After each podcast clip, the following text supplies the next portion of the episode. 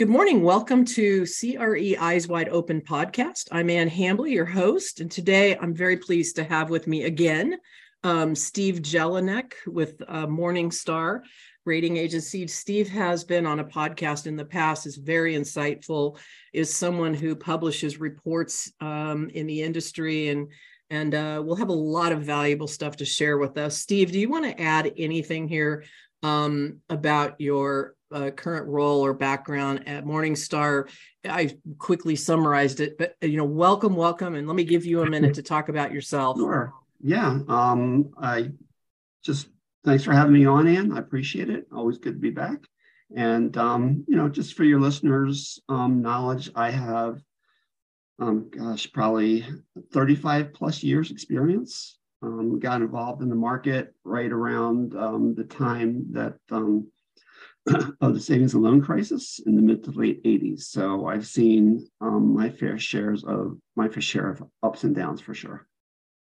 Actually, we I didn't think you were my age, but we that's that's then maybe you're not. We won't go into that, but I, I that's how I got into CMBS too was mid 80 S&L crisis. So you yeah. know anyway, yeah. Well, you've been certainly around and have very very valuable insight. I I think what we'd like to talk maybe start out and tell us you know, I certainly have my own views of what I'm seeing today, but I'm I'm probably in a narrow niche in CMBS in general. So talk to us about overall trends in CMBS, and then we'll take some of those and dig dig a little deeper, if you would. Sure. Um, kind of overall trends in CMBS right now is so everybody knows that um, CMBS, or I, I would ex- expect most of your listeners would know that um, CMBS, um, the credit market has been um, seriously constrained.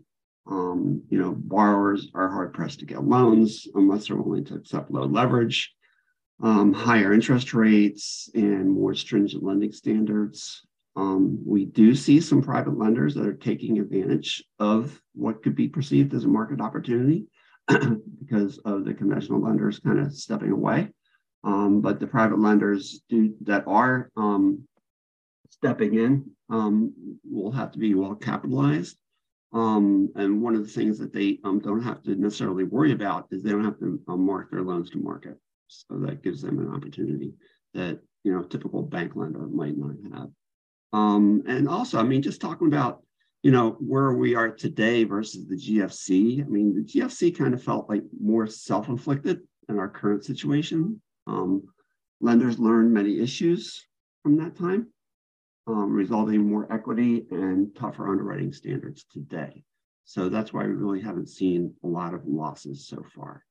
Um, so that's kind of what's going on with new issue. I can speak to just in a nutshell to what's happening with um, um, just kind of performance wise. So we're seeing a definite, I would say, kind of this, you know, time around feels a lot more like there's a lot more divergence this time, right? So you have the economy that seems to be doing pretty well based on the numbers.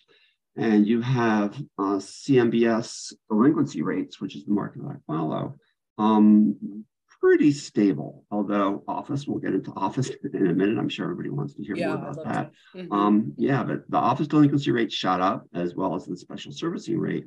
Um, but the rest of the product sector, or rest of the um, property type sectors are doing pretty well. Um, you know, industrial, multifamily, even retail and hotel are performing better than I think what folks were expecting at the beginning of the year. So you have this kind of divergence with you know, zero to a, a trickle of new issue.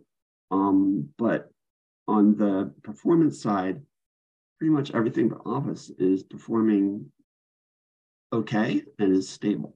So it's it's an interesting time. Let me before we go into anything more anything else. So uh, for everybody listening that I've heard it now called this a few times, but GFC, no doubt, is great financial recession. Or no? Oh yeah, sorry the for C? the acronyms. I should put a quarter in the jar every time I do that. great financial. What was the C stand for? Uh, the, the Great Financial Crisis. Uh, crisis. Okay. yeah. Okay. How does how does that how does the GFC now I can use that terminology too. Mm-hmm. How does that re? How would you, in your view, compare that with what's going on today? I mean, what what are the biggest differences, and and what is different with today's? If you're if you own an office, you're in crisis, right? So what what is the difference? Yeah, well, the GFC was basically um, a bubble of um, values um, where values just keep kept getting inflated, and it was predicated on um, real loose money and low interest rates and very loose underwriting standards. And the market just thought that values would keep catching up um, to um, underwritten net cash flows that were substantially higher than could ever be achieved. And that never happened. Um, and it, most folks know that it all sort of um, the fundamental, um, the first shoe to drop in the GFC was in the single family market when um, home prices were inflated and um, individuals were getting loans that they would not, not otherwise have gotten um, based on inflated home values and um, not very, very loose underwriting. And it spilled over to the whole banking sector. Um, today, really what we have is this is what's happened is it's all goes back to um, the COVID lockdown. Um, you know, the economy basically um, got put on hold until we could get COVID under control. Um, now that we've got COVID under control, we're kind of paying for loose money, um, zero interest rates, and a very loose um, federal balance sheet um, because the government didn't want COVID to really tank the economy. So now that interest rates have jumped significantly, um, since near zero. Um, what we have now is um, a market that is dealing with um, higher interest rates and you know the cost of financing. So anything that has to do with debt is is getting squeezed. You think that COVID is one of the primary drivers, uh, the COVID effect, I should say, is one of the primary drivers for what we're seeing in office today, you know, the hybrid work arrangements and all that? Or were we kind of headed there anyway? Um, I honestly don't think we were headed there anyway. I think um, COVID really spurred the um, the hybrid work, um, work from home. Um, we definitely wouldn't have seen to the degree that we've seen it of um, folks working from home mm-hmm. and you know out, out, migration from cities to um, to the Sun Belt, for example, um, where folks you know sought a lower cost of living, um, better um, living environment, you know, warmer weather, um, and they would um, wouldn't have necessarily done that if it hadn't been for car- for COVID. Mm-hmm. And with COVID, you know, we have we've got in, in terms of, of office, what COVID kind of spurred was we've got continued kind of the headwinds for office is continued inflation, um, a weakening economy and labor markets, and as I said before, the wide adoption of hybrid work. Mm-hmm. You know, and some of the, but we've also got some tailwinds um, for office. So it's not not all doom and gloom. Um, you have the intensifying flight to quality trend that will allow mm-hmm. prime assets to act as better hedges against um, high inflation. We have the qualities of top office properties that were built after 2010, following those that were built between 2000 and 2009, which are kind of the, the top years of office uh, construction. And the office supply that was predominantly built in the 80s, that vintage doesn't necessarily offer the kind of amenities and space mm-hmm. quality for modern office users. And and what I was just going to finish that up with a final thought in terms of, you know, where we expect office to go is, you know, probably a 15 to 20% reduction in, in office use after all is said and done. You have a lot of mm. companies that, that are um, letting their employees work from home more, but then we also have kind of a lot of companies that are kind of mandating uh, back to work. Uh, a lot of the um, the banks in New York City are requiring companies to uh, employees to return to work.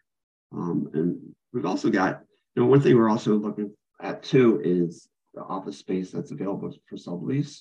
That's a number that a lot of folks want to keep their eye on.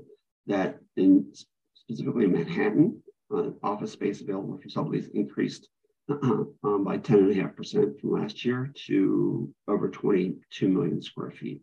Mm. And that's the highest volume of sublease availability ever. And that's reported by um, a company called Savills. And that topped the previous record of 22 million square feet set in the first quarter of 2021.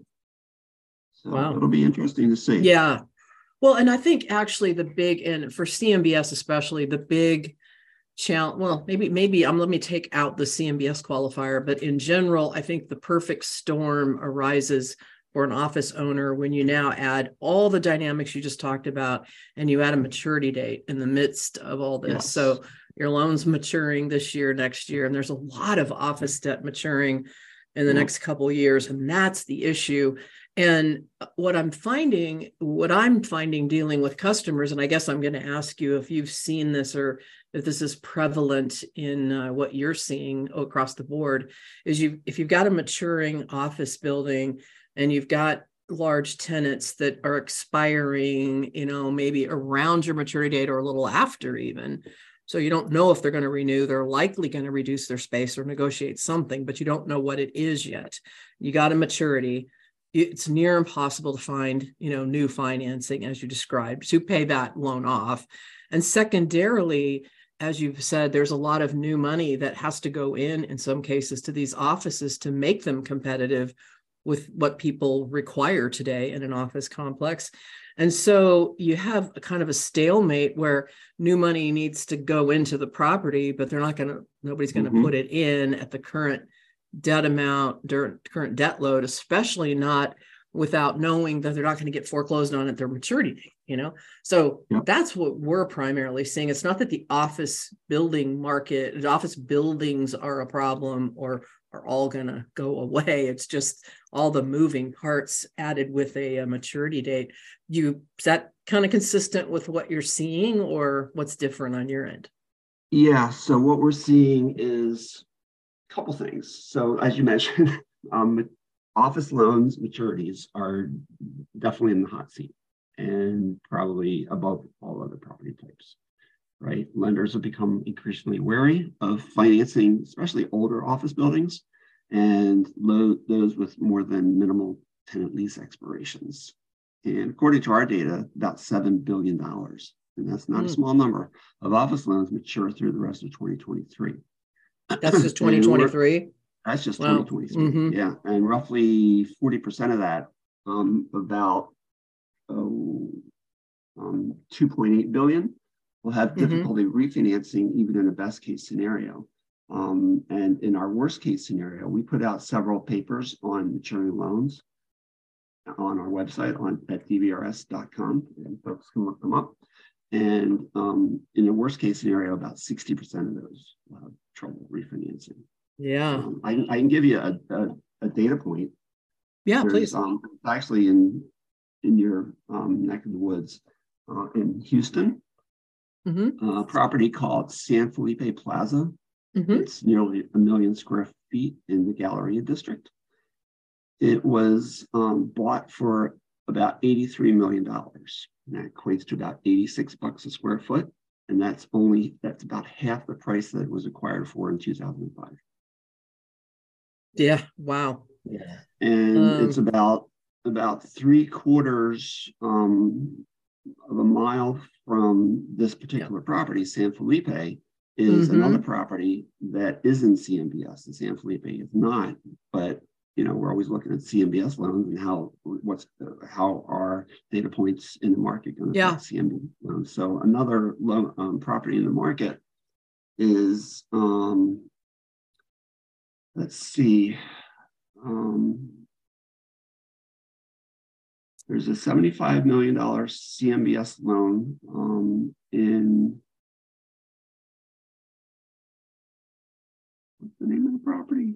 Oh my goodness, I'm sorry, I don't, I can get you the name of the property, but um, the main tenant at this particular property is um, Schlumberger that has mm-hmm. 72% of the space and their lease ends in 2027. but the loan Mm, matured yeah. late, late in 2024. Yeah. Geez. And Right. the property was valued at 125 million dollars for 287 a square foot. So if, if, if it's valued now closer to the 86 bucks a square foot that Mhm. the San Felipe property was bought for, that's going to cause some serious problems. Yeah, absolutely. Well, we're, yeah, we're, a lot of the ones I'm working on with clients, the value today, if you had to pick a value today, and who knows what that is really, but it's about half of what their loan amount is in a lot of Mhm. cases. And and you know, you you go out another five years and stabilize, and it should go all back up. This is not a long term issue, but uh, it sure is a, a painful thing for short term. Um, I was going to ask you another. Oh, the seven billion of maturities in twenty three is that just CMBS office? Yes. Wow. Okay. That's Do you have the number for twenty four handy? Uh, obviously, it's I on your. don't, not, not Okay, off the top yeah. of my head. No, no, no. Okay, I, I'm going to get your your report on these maturing loans and make sure that that's available. Um, so hottest thing in CMBS right now, hottest issue, I guess that's the important thing, is maturing office buildings due Mhm. to all of the things that we talked about. Uh, let's scan up 30,000 feet because we could spend all this. We've only got a few more minutes left, but we could spend the whole time on office maturities. But let's go to just CRE, commercial real estate in general, um, maybe development. I don't know what what what in general uh, do you see going on in the industry? Give us a 30,000 foot view of things. So thirty thousand feet, inflation is definitely top of mind, and what inflation is going to do to um, curb CRE development. It's interesting that um, CRE development is been curbed the most with um, office and retail, and so you have a landscape of elevated interest rates, high inflation, and strong wage growth. And that's kind of curbing developers' enthusiasm for new products, new Mhm. projects. But it's hasn't curbed enthusiasm so much for multifamily or industrial, which is really interesting. Um, you know, lenders are banks are pulling back on construction loans as they tighten their underwriting standards and they're reducing their risk of exposure. Um, In- if, if developers general? can, yeah, in general, Mhm. and if developers can get loans, they're going to be at rates that are well above pre-pandemic levels, and that's you know that's kind of a theme all throughout uh, commercial real estate. It's not just CMBS; it's Right. higher interest rates, and like we were talking about a minute ago, it, higher interest rates are affecting maturing loans as well. So it's it's a combination of factors. Um, in the space, and I don't know if you spend much time in this other space too, but you know, uh, construction lending. I've heard a lot of people say that there are a lot of construction loans that are in trouble, and maybe it's just because they can't get good long long term financing, at least as they had projected. Um, do you are, are you in that enough to have an opinion as to what's going on and if that's a true statement or not? Yeah, not specifically enough or not Yeah. a huge concentration. We're not typically don't pay it um, attention to construction loans. Yeah, Um, I don't but usually either. As far but as inflation, I can tell you that inflation has caused um, you know the cost of materials to shoot up. Um, Mm. Before the health Oh, yeah. crisis, compared to the um, pre-COVID, um, Right. construction materials are up over thirty percent. Jeez, yeah, okay, yeah. and wage growth in the sector is up six percent. Yeah, that's a great point. You add you add those two things, and then Mhm. the high interest, higher interest rates, uh, and Yeah. the pullback from uh, lenders on you know offering new debt, and that that's probably that's probably it right there. You've got a, a, Yeah, a great yeah it's kind, it's kind of wild though that industrial and multifamily have uh, construction have continued to flourish.